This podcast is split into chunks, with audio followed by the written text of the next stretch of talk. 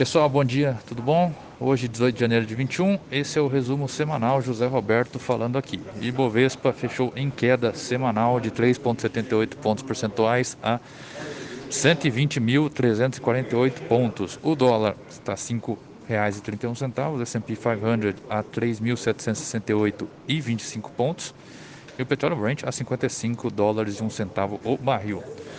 No Brasil, questão da eleição para a Câmara e Senado. Os deputados Baleia Rossi e Arthur Lira seguem a agenda de viagens para o Brasil.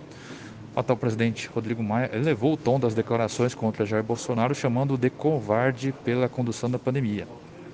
O episódio se insere na disputa em que Maia e Baleia se opõem ao Planalto e o tensionamento tende a permanecer até 1 de fevereiro. Já no Senado, há expectativa sobre ampliação de apoios a Rodrigo Pacheco, candidato do atual presidente Davi Alcolumbre e sobre a definição do MDB do candidato que deve enfrentá-lo. Também tivemos a questão da aprovação da vacina aqui, com destaque no noticiário sobre o início da vacinação sobre o coronavírus. Nesse domingo, a Anvisa aprovou de forma unânime o uso emergencial do lote inicial de duas vacinas, a chinesa Coronavac, da parceria com o Instituto Butantan, e a vacina desenvolvida em parceria entre a Universidade de Oxford e a farmacêutica AstraZeneca. Noticiário internacional: teve o impeachment de Donald Trump. Com relação aos andamentos do impeachment, a Câmara dos Representantes aprovou o processo pela segunda vez por 232 votos a favor e 197 contra, mas para que o impeachment seja confirmado na Câmara Alta dos Senadores, seria necessário o voto favorável de 67 dos 100 senadores da Casa, que ainda está por acontecer.